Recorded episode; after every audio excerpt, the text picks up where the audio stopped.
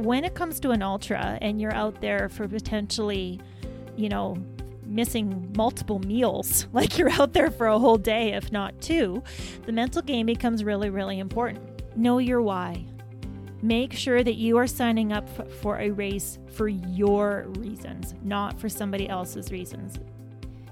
That was Kim Seneschal, and this is episode two of the Inspired Souls podcast. Hi, I'm Carolyn, and I'm a road runner. And I'm Kim, and I'm a trail runner. Welcome to our podcast, where we bring the communities of trail and road running together and explore the parallels between running and life.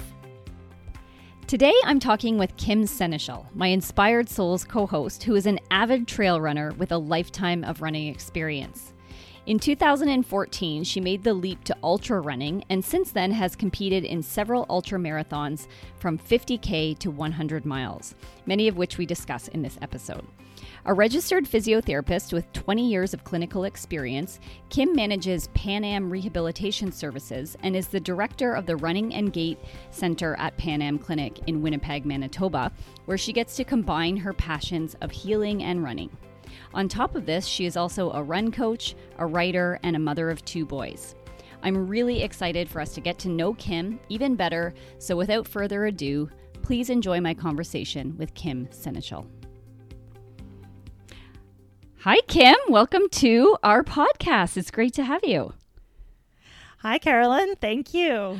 I am actually super excited for this interview because the listeners may not know this, but we actually don't know each other all that well, which is fodder for an entire other podcast sometime, which we will do, but we don't really know each other that well. So I would love for you to start by just kind of giving us the, I don't know, three to five minute backstory about your running life, like your entry into running, particularly trail and ultra running because I know that's a big love of yours.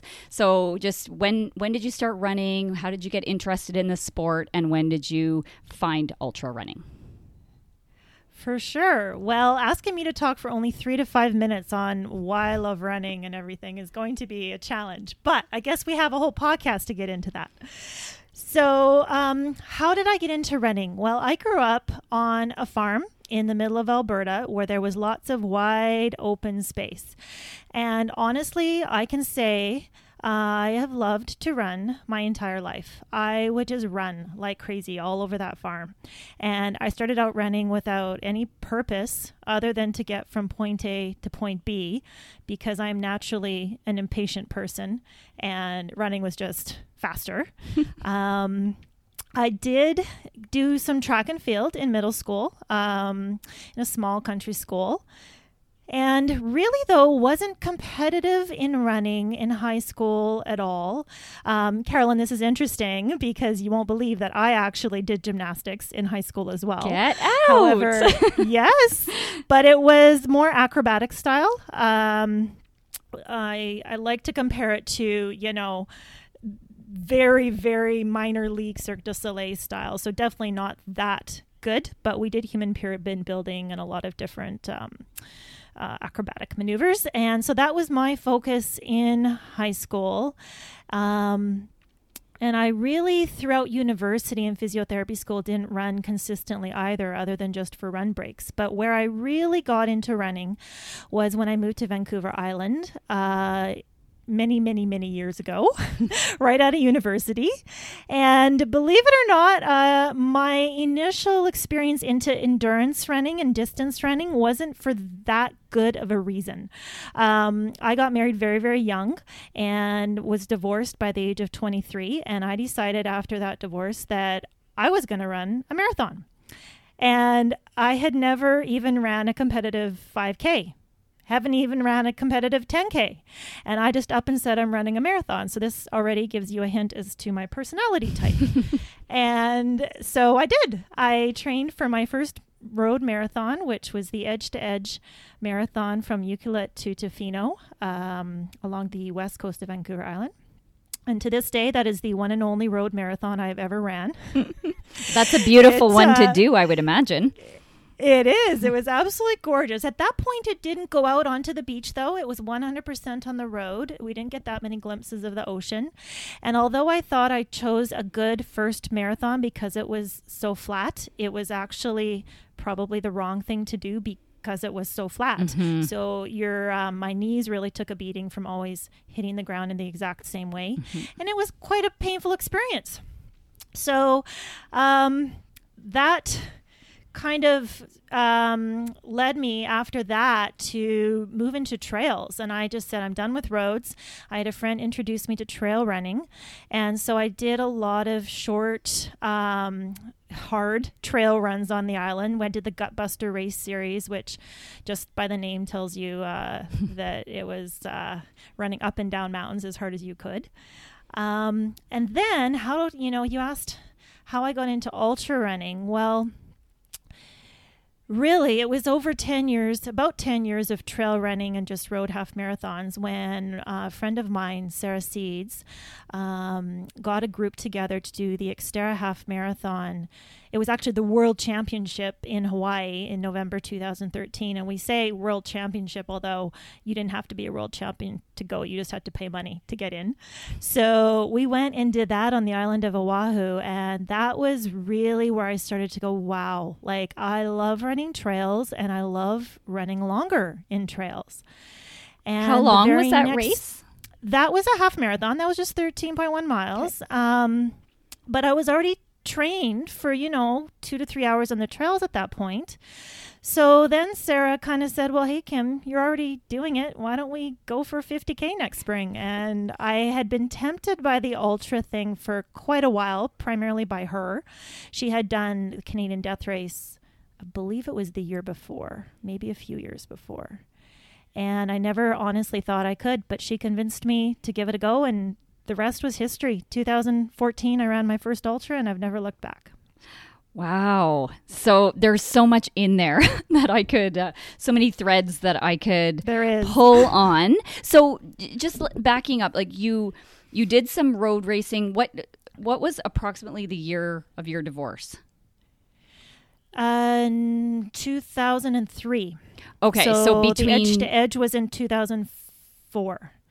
Yeah. okay, so between 2004 and 2013, you were running Mm-hmm. roads. Is that I ran road and uh, just for up to half marathon distance, but really most of my training was on the trails. I ran in the trails all around the Comox Valley. That's where I really enjoyed running the most. yeah? Because Yeah. they're gorgeous, and how could you not Yeah. fall in love with Oh, trail yeah. running when you live in such a beautiful place?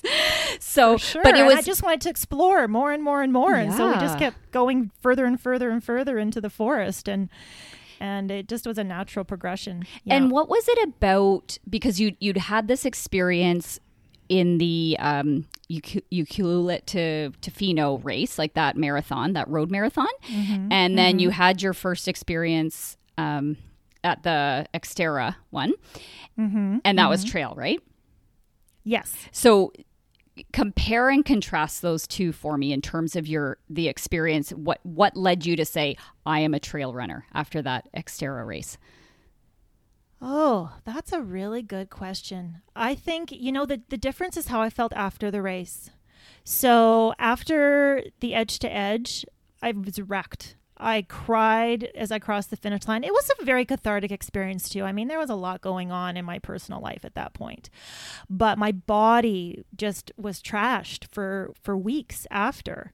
Um, barely make it down the stairs. Where now, that said, I really didn't follow the most logical progression to the marathon you know so uh, lessons learned but then after xterra oh my goodness i was on a high we were beaming we were high-fiving um, i mean i ran the rest of the week on the island and that really was an eye-opener to me about how um, trail running is hard. Like the effort level is the same if not more as a road marathon but yet my body handled it so much better. And it was it was much more of a positive experience for me. Not to mention beautiful. I mean the pictures yes i did pause to take pictures. I always do on some of my best trail runs. I just felt that home i was like this this is what i want more of this and so uh Yeah. Yeah. And now an ultra marathon runner who's done a couple hundred miles. Well, So- yeah, and let's let's kind of get into that following the timeline a little bit. So you had this introduction into trail running. So you did your the half marathon and then you did the 50k, right? And then Yes. kind of take us through some of the races that you've done since then. Um, so I ran uh, my first 50K was the uh, Sun Mountain 50K in Winthrop, Washington. Um, and, and that was just amazing. That was in May of 2014. And then I did the Squamish 50 that August um, of that year. And the next year, um, I did my first 100K, which, you know, I learned a few lessons during that race. That was my first uh, race, for one and only race that I did not finish, got a DNF in, and that was in um, me at Miwok in near San Francisco. Learned a lot during that race. Um, let me think. And then I've done some 50 milers. I did the um, Grand Canyon uh, North Rim, um, 50 mile race on the North Rim, uh, uh, one year, and that that was in May of 2016, and then that fall or no August, I did the Fat Dog 70 miler. Um, in Manning Park, BC, and that was an amazing race. I had a really good run there. Uh, I was tempted to to do a hundred, but wasn't quite ready to make the jump. So that seventy mile distance was was something that really gave me a lot of confidence. I ran a really good, solid race and had my best placing ever. I placed fourth female in that race, and I was pretty proud of that one especially because at that point I had moved to Manitoba and was training for these mountain races in a very, very flat place. Yeah. So that was a challenge. And then um, 2017 was my first 100 miler. I did the Zion 100 um, in Utah. Um, and there's there's been other races in the middle of there. Canadian Death Race was the next year. I tend to do one big race a year just because training, life, jobs, logistics, cost kind of prohibits me from doing too many of them. Not to mention recovery time. I like to allow my body enough time to recover after these long races. And then my most recent big race was the Tahoe Rim Endurance Run 100 miler last summer in uh, in uh, Nevada, and that was uh, just just an epic epic experience. I can't say enough about that race. It was incredibly beautiful, incredibly hard, incredibly hot, incredibly high. It was just uh, too much of everything, but it was absolutely amazing. So that's kind of a summary. I've kind of gone from 50Ks to 50 milers to 70 milers and 100Ks to a couple hundred milers. So Okay, who so knows, before who knows what'll come next? Yeah, I was going to say before I ask you, like, what is after a hundred miles? Um, What I Oh. would want to know from from like, uh, it's always amazing when you finish a race and it was amazing and it was beautiful and you conquered your fears and you, you know, you got what you came there for and everything. Like those are always wonderful and beautiful, and we we chase those, don't we?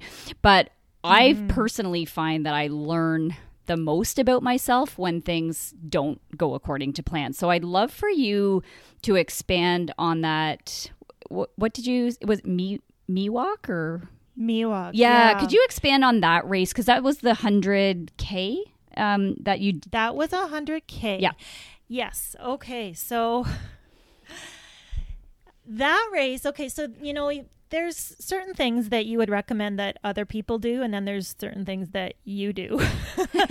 and in in running period, but also in ultra running, more than anything else, it's really really important to give your body a chance to adapt to um, mileage, time to adapt to stress, and also just to learn more than anything else um, the mental game and how you feel at certain points in the race and how to cope with that and how to keep going, how to fuel properly, how to deal with blisters, how to deal with, you know, chafing, all of those things that can make or break your game that really don't have a lot to do with actually running.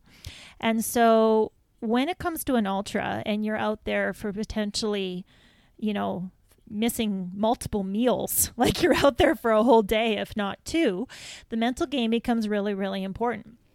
And I'd signed up for that race primarily because my friend Sarah really wanted to do it. It was a qualifier for Western States 100. She was already in the Western States circus of qualifying. And I, uh, we had made a pact that we would run one big race a year together somewhere as kind of a girls' trip. And so I signed up with her. Well, in I had a really good start to my race. I um, was running quite strong. I was feeling well. Uh, but later on in the race, at the 80 kilometer mark, so we're talking just about done. Like at the 80 kilometer mark, we were coming through um, this beautiful giant old redwood forest, and it was hot. It was super hot for you know a Canadian runner in May, and my gut started to go really really bad. Um, and I had massive GI upset, which is the reality for a lot of ultra runners, and not even even half marathon and marathon runners will experience that.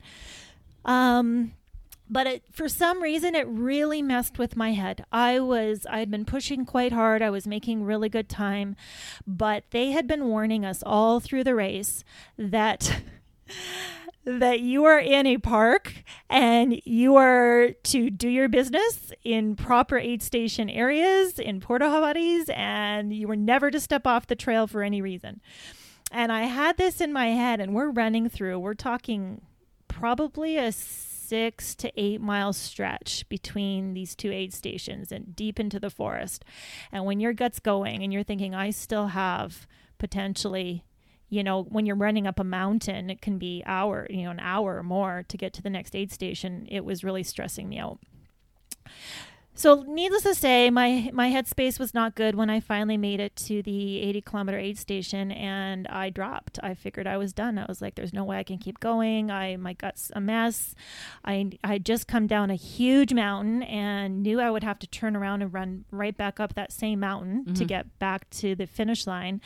And sometimes ignorance is bliss. Knowing knowing what you just came through and having to go back was not a good thing, and so I dropped. Well it didn't take 10 minutes before my gut settled and I, pr- I could have kept going, but I was done. So I learned during that race two, two things. The simplest was that nothing lasts forever. If you just stop, re- regroup.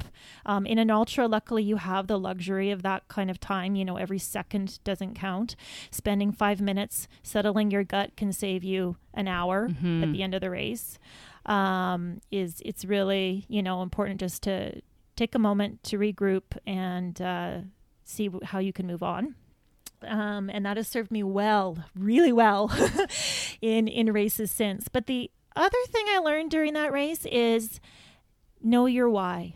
Mm. Make sure that you are signing up f- for a race for your reasons, not for somebody else's reasons. So I truly feel like that race, I kind of signed up for somebody else's wise. And not that I didn't want to do it, but my reasons weren't big enough. Mm. To keep me going, you know, like I, I wrote a blog post a few years ago that said, Is your why bigger than your blister? You know, at a certain point, your why has to be bigger than anything. It has to be bigger than puking. It has to be bigger than a blister. It has to be bigger than I'm tired. Yeah, right? exactly. And yeah. and so since then I've made sure to choose races, particularly big races, that I really, really, really want to do for reasons like not just one reason, but like 10 reasons. So that when you reach those dark holes, you can pull on that and go, you know, this is why I'm here. This is what you came for. Mm-hmm. Keep going right? I love this so. so. much because I think it is really easy to get swept into someone else's why, as you put it, and just be going with the flow or, yeah, I'll do this race because so and so's doing this race. But in it, I would imagine in an ultra in particular that that's not big enough to pull you through some no. of the the lows that you're going to inevitably experience over you know 100 miles or 100 kilometers or what have you and so Absolutely. could you like I, I I do this with all of my clients too. Like, what's your why? Like, because there are going to be those days where you don't feel like doing the thing right? Uh, mm-hmm. Uh, you don't feel like doing the training. You don't feel like eating that healthy meal. You don't feel like going to bed on time, you know, but it, it is that bigger why. So, do you have a process for uncovering? Because I think that can sound like a um, kind of intangible thing to some people, like, oh, yeah, my why. I should have a big why. But do you have a process for actually pulling your why out of yourself? You know what? I do. I do. In in the fall of every year, usually around October, around Thanksgiving, um, I really start to set my goals for the next year because in the ultra marathon community, you have to enter lotteries for many of the races that you want to do. And those lotteries are typically in December, December and January. So planning your year is really important and which lotteries you're going to get into or try to get into. So I actually physically write down um, my my goals and the things that I want to accomplish in my running for the next year because my why has changed over time. Um, and, you know, seasonally, you know, I also have a five year plan in my head. So I'm not going to push hard every single year. So I write down things like, you know, you know the obvious like i want to get into western states or i want to get into utmb but then also i want to see big mountains i want to summit big mountains this year or i want to run with my friend or I want to go to a place that I've never been before. Um, and then I look at all of those different things and go, how can I honor all of these whys? It needs to be a race that takes me to the mountains, that I can plan with a friend, that is a qualifier for these races, that maybe also provides me a chance to see a place I've never seen before. So then I, I look at all my races and I go, what fits with all of these whys? And usually something stands out. It's like that that's what happened with Tahoe. As soon as I saw that race, I knew it. I just was like, I need to be at that place. Mm-hmm. And so mm-hmm. it ended up being an amazing experience because I got every single thing that I wanted out of that race. That's amazing. And it sounds like like you're so intentional, like to to reflect every fall on the the year prior and then look ahead to the next year and and plan. So it's not like you're just accidentally running a 100 mile race. This is intentional. I want this. I want this for these reasons. Here's what I'm going to have to do to prepare. Like it sounds like just a beautiful metaphor for how to live a great life, honestly. Um, well, it doesn't always work out perfectly, but it is true that, you know, the race for me is the reward. Like the training is intentional. It does not happen by accident. Mm. you don't just wake up one day and go, "I'm going to run 100 miles." Like the even getting to the start line is a huge deal. You know, getting there uninjured, getting there properly trained. And so you do have to um, the why for the race, like you just said, isn't even the biggest thing. It's the why that gets you out of bed at 3:30 in the morning to get that run in before your kids wake up. Mm-hmm. Or it's the why that keeps you going when it's raining sideways and minus 40 and, degrees.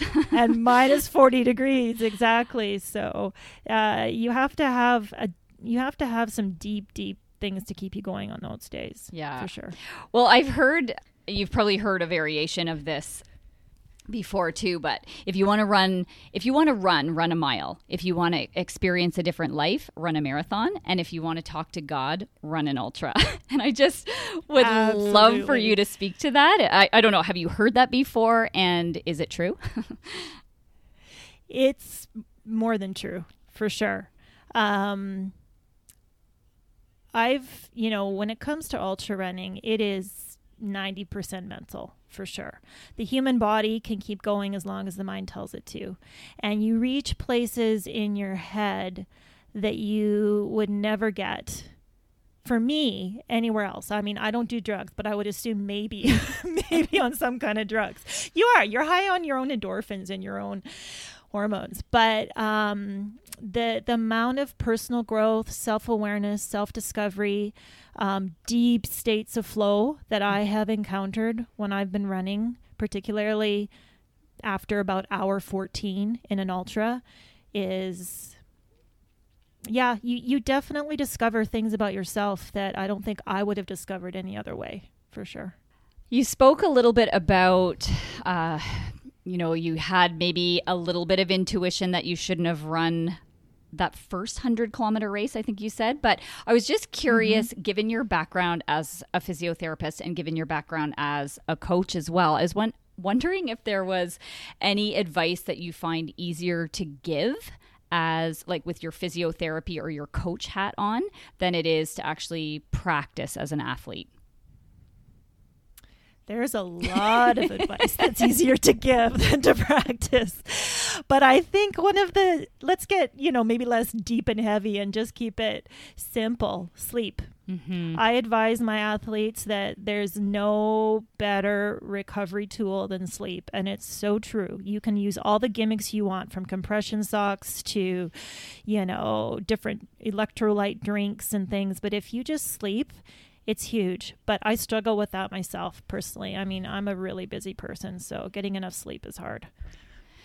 It's so true. Like people want to be able to hack their way into some of these recovery things or buy their way into it somehow, but you're right. It's it's that solid night of sleep that's going to be your biggest, you know, to weapon in the toolbox, so to speak. And um, so as a busy person like you you have a full life um, you're a mother you're a um, physiotherapist you work a lot you're giving back and you're training for these races like how do you find the time to to sleep? And i know you said you, you said that sometimes it is hard and sometimes it, you do have to compromise it but i know that you do a fairly good job most of the time getting that in. And so for somebody listening that's like, but how, how, how do I do it all?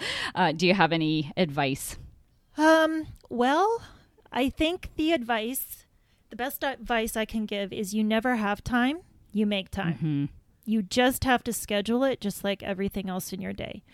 So for me, I mean, my kids are getting older now, so it's a little easier for me to to run a little bit later in the morning, but pretty much for my entire particularly ultra running career, um, I've had to get up really, really early to get my runs in, particularly the long weekend runs, which can mean getting up as early as 3.30 but typically 5 4.35 oh my gosh. which means i need to be in yeah which means i need to be in bed on a friday night and a saturday night by 9 9.30 and i mean that's early mm-hmm. but it just means scheduling your entire day back so that that can happen mm-hmm. right mm-hmm and uh, dinner time happens at 5.30 and you know we're a pretty scheduled family and that's just just the way it has to be.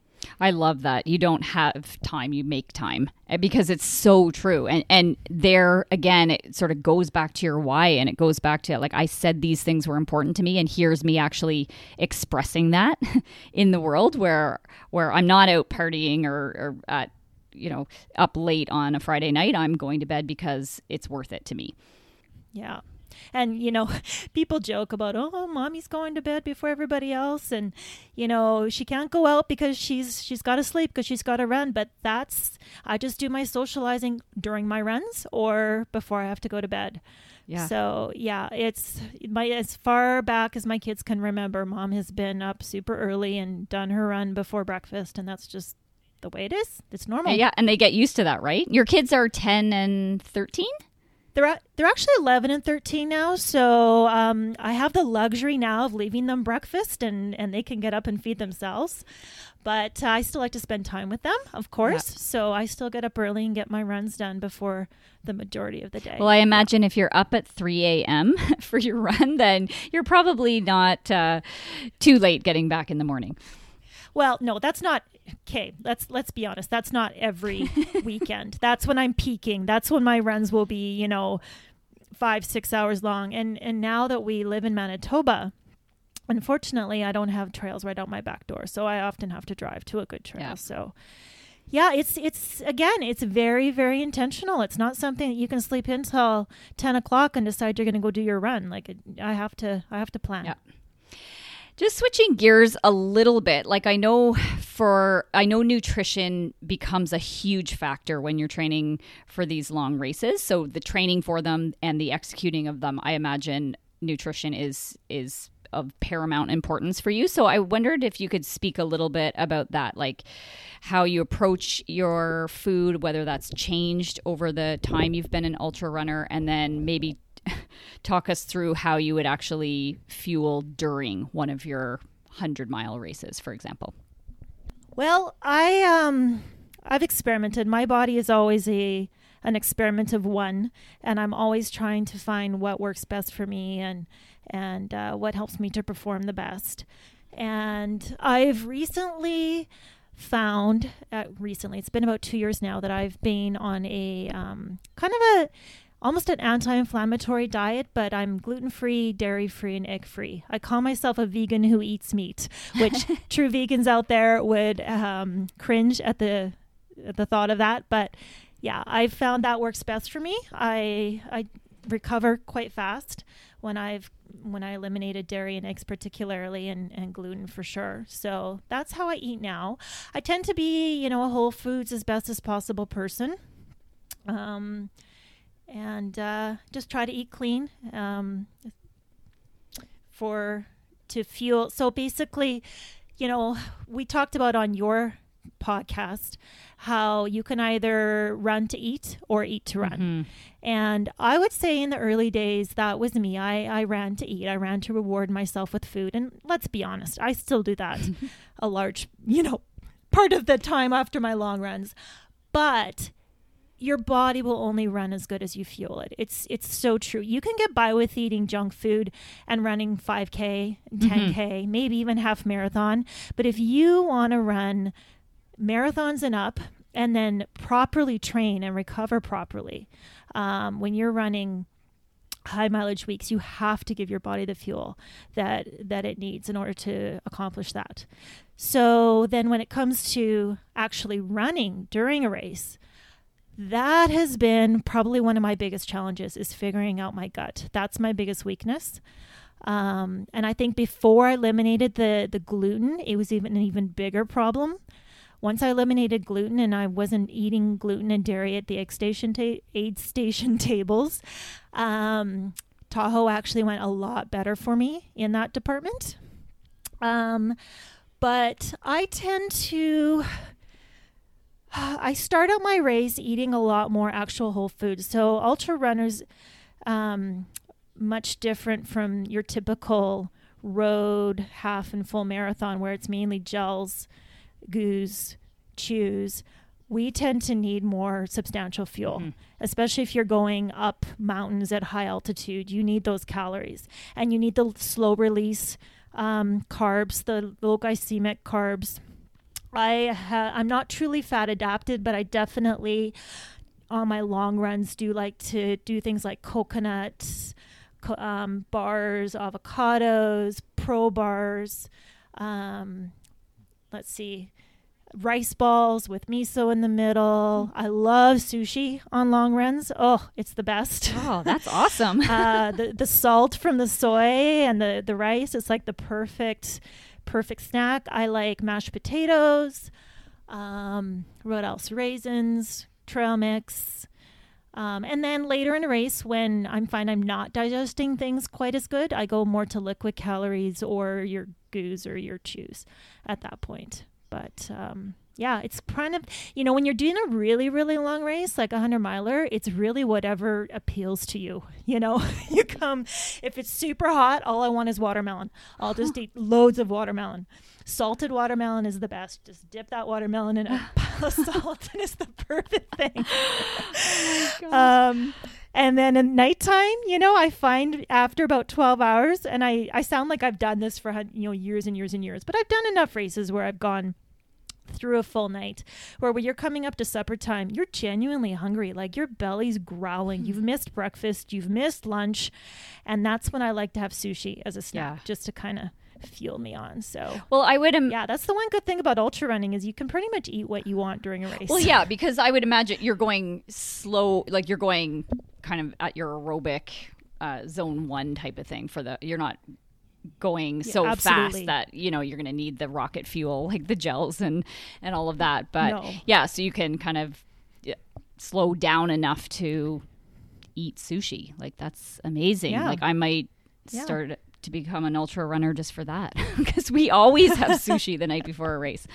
That's so funny. Yep. So um but I, I would imagine that getting enough calories like getting enough fuel becomes the major stumbling block. Is that true in in ultra running? Like you're just expending so many calories every day that I would imagine replenishing those is a big obstacle for a lot of people. I think it is for a lot of people. I think the harder thing is replenishing with quality calories.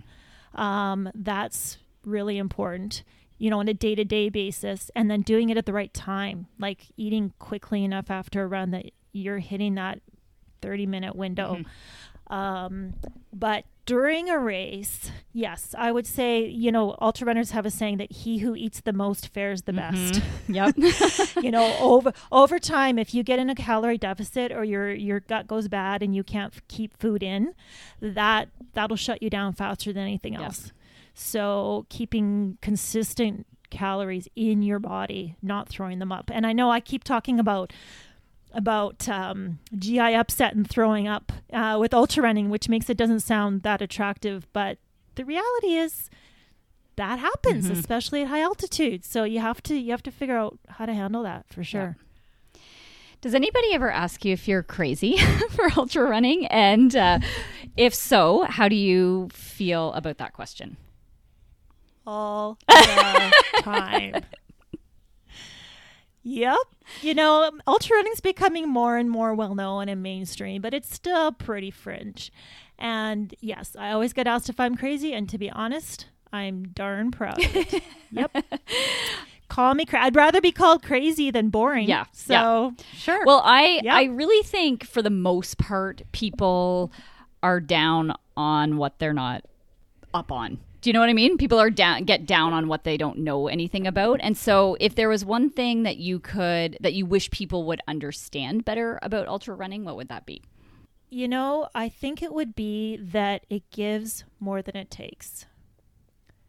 People, you know, for running, not just ultra running, but running period, people that don't do it always see the oh you know it does it ruins your knees or it ruins your heart or you know it's all that running can't be good for you.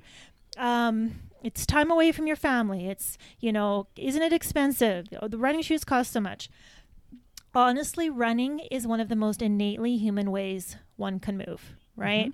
We were created to run, and it's a gift. It's a gift that God or whoever you believe your creator is has given us. It's not a punishment. so I think that is, I guess, yeah, it. I wish people would understand that it's it's doesn't take away from you. It gives so much more mm. than people realize and that's why I still do it. That's why I love it. I would fully agree with that. And the longest I've ever run is 26.2 miles. So, yeah, you don't, and you don't even have to run a, a whole ultra to find that out. But I, I fully agree with you. It, when you're immersed in something that you really love, and when you do it properly, you can learn to love it. Right. And then you realize, Well, that's exactly mm-hmm. it. Mm-hmm. Yeah. If it's done with an attitude of grace and commitment to longevity, you know, a person can run healthy and strong late into life. And that's when Uh, you, the people Oh, sorry. I was going to say, and that's when you get that No. gift, right? Of wow, this is I'm getting so much more out of this than I'm actually putting in, even though I'm putting in a lot. Hundred percent. Yeah, the people that get injured all the time or hate every minute of running, um, unfortunately, don't have that great of experience. But sometimes, you know, um, the attitude might not be in the right place, or like I said, that commitment to longevity of being gentle with yourself and you know working with your body rather than against your body. If you can find that balance in running, it can it can give you way more than you'd ever ever imagined for sure. And what do you think is blocking people from finding that balance? I think there's way too much FOMO out there, that fear of missing out. I think there is a lot of pressure, judgment that might not even be from other people. It might be judgment and pressure we put on ourselves with this uh, these perceived expectations of other people. Um, but if you can just stay, you know, one thing that running has taught me for sure 100% with ultra running is to stay true to me, to stay true to myself. Because uh, back to, you know, trying to run with other pre- people's whys or for reasons that aren't intrinsic to you, you're not going to get very far. fully agree. So, what advice? Let's say someone's listening to this and you've sparked something in them, you, or at least planted a seed of like, hmm, I want to see what this ultra running thing is all about. What advice do you wish you would have had going into the sport? Well, I was lucky to get some really good advice from some really good people.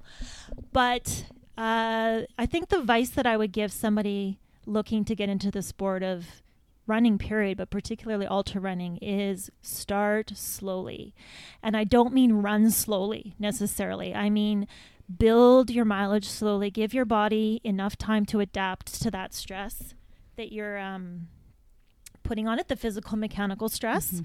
avoid that fomo that fear of missing out and then i think the biggest thing is be careful who you ask advice from so there's a lot of advice out there, whether it's on the internet or whether it's in running groups or whether it's from friends who are runners.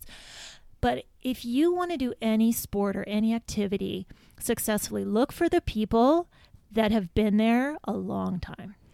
The people that haven't necessarily done the biggest, most flashy things, but the people that have been around for years and they will be the ones that will give you the best advice. So, who have those people been in your running life? Who's been your biggest inspiration?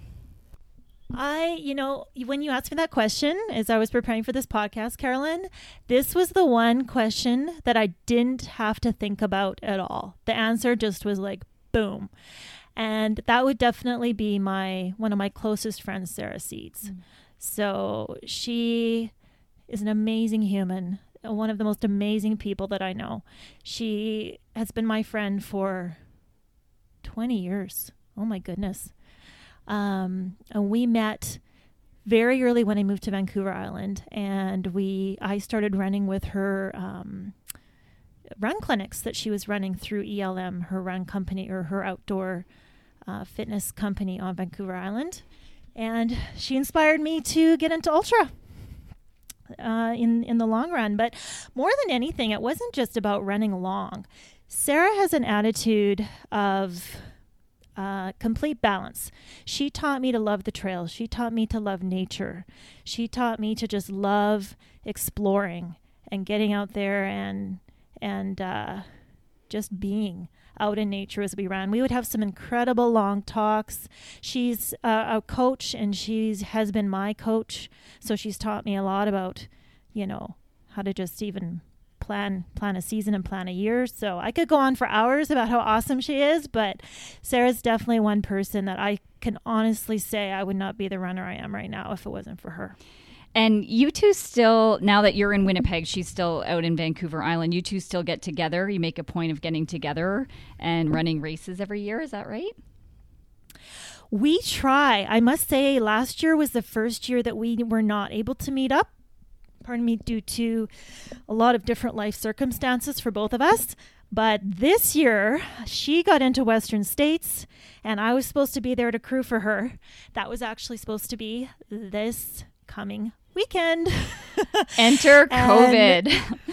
oh my goodness, I can't tell you if you know I had a lot of big races on the list for this year, but being there crewing for her for states, that's that's a huge bucket list thing for me. So yes, Sarah and I, we kind of made it our our pact to meet up every year to do a race somewhere. Mm.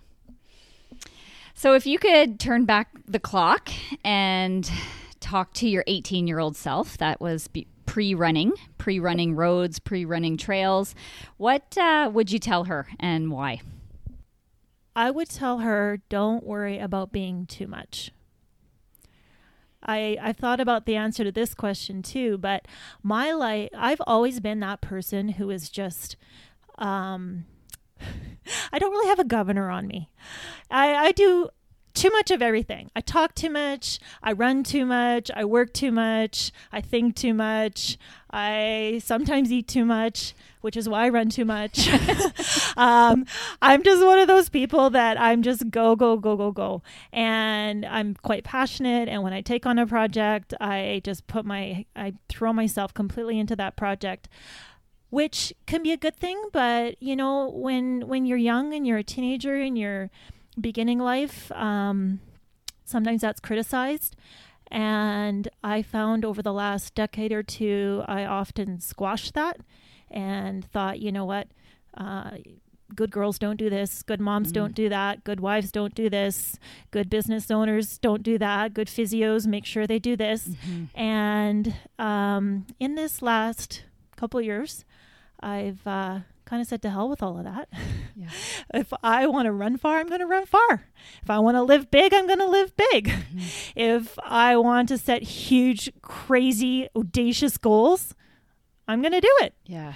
And uh, yeah, I, I would tell my 18 year old self to just stop worrying about everyone else thinks and just be yourself. Yeah and I think there's so much in there. Like there's so much messaging that we get from everywhere, right? Telling us that, like, "Ooh, you're doing it too much, too much, too much," and we listen to it because at the time that that's instilled in us, often we don't have the the tools to question it and, and challenge it, right? So we just abide, and then you know we feel like something's not right, like something wants to come out, you know, that isn't being expressed, and it sounds like running has really been that vehicle for your own personal growth too. Would you agree with that? Oh, 100%, 200%. percent mm hmm You know, running, I grew up running. I, I say I became an adult running on trails, and running has taught me a lot for sure. And there's still so much to learn.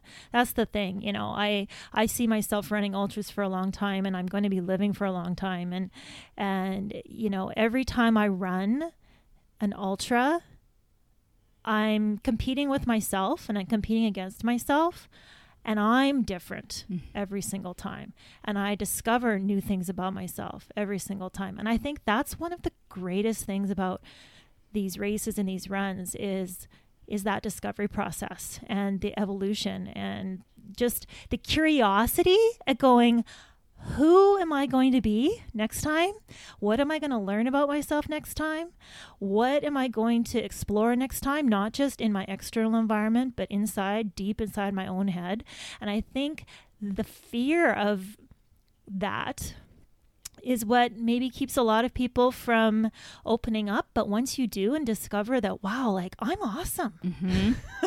I love diving into my own head. I love going deep into those places. I love running for an hour and coming up to a landmark and going, oh my god like i how did i even get here i don't even remember the last hour because i was so deep into my own head um, I, I when I was younger, I would close off. I would block out. I would go, you know what? I don't want to go in those places. You know, if there's some unpleasantness, let's just push it away. Let's push it back. Let's push it down. Let's just keep going. Well, now as I've matured and become a more, um, I would say, self-aware person and runner, um, I've turned from blocking out into accepting and moving towards those parts of me mm-hmm. and almost with excitement because it's every time I do, I I just open more doors mm-hmm. to and and uh, discover new things about myself and and things I can do and things I want to do and places I want to see and and oh I could just go on forever but yeah, well it I'm sounds like talking there no it's it just it's it's awesome like it sounds like running has allowed you to become more and more you unapologetically which is honestly that's a big yes. part of my mission it's like we the world needs yeah. more people that are unapologetically themselves and whatever way you ar- arrive at that. There can be an infinite number of ways that we can pursue that path, but I think it's a path worth pursuing. And honestly, just listening to you, I can hear, I can feel the passion that you have for for running and and life and and your life. It's just amazing to to witness and and you know, for the listeners here, it's so funny too because Kim and I have actually we live in the same city and we've never run together yet, and we have got to change that, girl. we do absolutely. We joke that I won't be able to keep up with Carolyn, but she won't be able to go long enough to yes. run with me. But maybe we'll be able to find something in the middle. Oh, there's got to be a crossover point. There's got to be a happy medium in there somewhere. Oh my goodness. Okay, yeah. so just wrapping up here. So you're in healthcare, you're a physiotherapist, and I am so curious to ask you this question. If you had a $100 million let's say let's go even bigger. Let's say a 100 billion dollars. Like you have like so much money that you could spend on healthcare and zero red tape. How would you spend it and why? Okay, you know what I would do? I would pay the doctors to keep people healthy. I love it. I would Tell me I more. Would incentiv- I would incentivize them, bonus them for doing fewer blood ne- or not necessarily doing fewer blood tests, but needing to do less fixing sickness. Mm-hmm. So I don't know how that would happen, but right now, I mean, I work in the medical system and you make money when somebody, you know, I joke with my patients. I go, you know, keep not doing your exercises and you're going to put my kids through university. You can keep coming to me. you can keep paying me to fix you, or you could go home and get better and do your exercises, right? And so if we could like instead of paying the doctors for prescribing and for ordering tests and for you know doing all these things if we could somehow incentivize healthcare providers for um, people not needing to use their services that would be brilliant Ooh, I think you're onto something here. We need to explore this further. Maybe another podcast. I agree with you. like they get paid to spend, you know, a few extra minutes. Like, what do you mean by a healthy diet? Like, oh, put the sleep on the prescription pad. You know, like I, yeah I here's my order. I want you to go to sleep at ten o'clock tonight. you know, uh, Well, you know, it's kind of like in the states they have these preferred provider organizations, right? Where you you have your health insurance, so you get lower premiums Yes. if you don't have lower claims. Well, how about bonusing, you know, the doctors for people who have blood tests in in normal range rather than people who have blood tests in high range that need metformin, Yes, right? yes. So, yeah. Yeah, I, don't think know. the there's there's something there though for sure. Like the incentives need to change so that there is the incentive to to do the preventative work, right? Right. Yeah. Now, I'm not saying doctors are the problem. I'm not saying that at all. I'm not saying that they're purposefully trying to keep people sick to make money. That's not what I'm No, saying. I I totally know what you mean. yeah, yeah. so it is time for our rapid fire questions. We have a few questions we ask at the end of every podcast. You ready to go? I'm ready to go. What is your favorite mantra? My favorite mantra. I have about a billion of them, so this was a hard question, but I'm going to have to go with get comfortable with being uncomfortable. Love it. What is your favorite place to run? I'm going to have to again go with Comox, uh, and it would be the Comox Bluffs, particularly Tomato Creek. What runs Trail. are on your bucket list? My biggest barrel of a bucket for a run right now is uh, CCC at UTMB. I was supposed to go there uh, next year. I was guaranteed in because uh, I missed out on the lottery twice. Now it's looking like it will be 2022 before I get there, but I will get there. And what is CCC? It is the 100K uh, event in the Ultra Trail du Mont Blanc um, Trail Festival. so, living in Manitoba, I figured it would probably be wise not to go over there, try for 100 miles in the Alps right off the bat. So, I'm going for the 100K version. And I'm going to butcher this. I think CCC stands for Chamonix, Champagne, and no, it starts in Courmayeur, goes through Champagne, Switzerland, and ends in Chamonix. Yeah. Wow. Cool. Favorite running book? There, I would have to say Eat Run by Eat and Run by Scott Jurek. Uh, it was the second ultra running book I've ever read after Born to Run. Uh, and I've probably read it three times. And as a physiotherapist and one of the greatest ultra runners of all time, Scott Jurek has definitely been quite an inspiration. And you had a bunch of his recipes on your blog, if I do recall.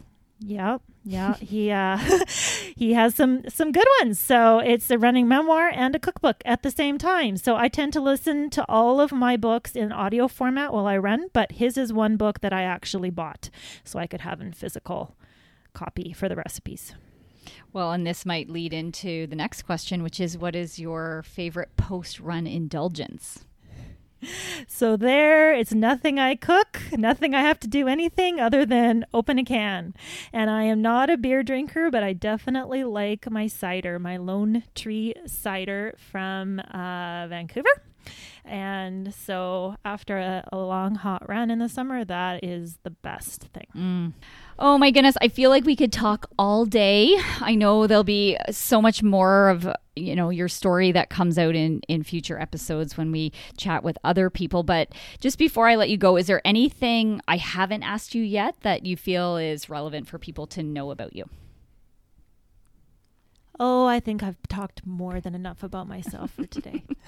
I'm sorry if that made you feel uncomfortable. no, not at all. And like you said, I'm sure there'll be things that come out as we start to interview more guests and learn more about each other and more about our guests. But that's a good start.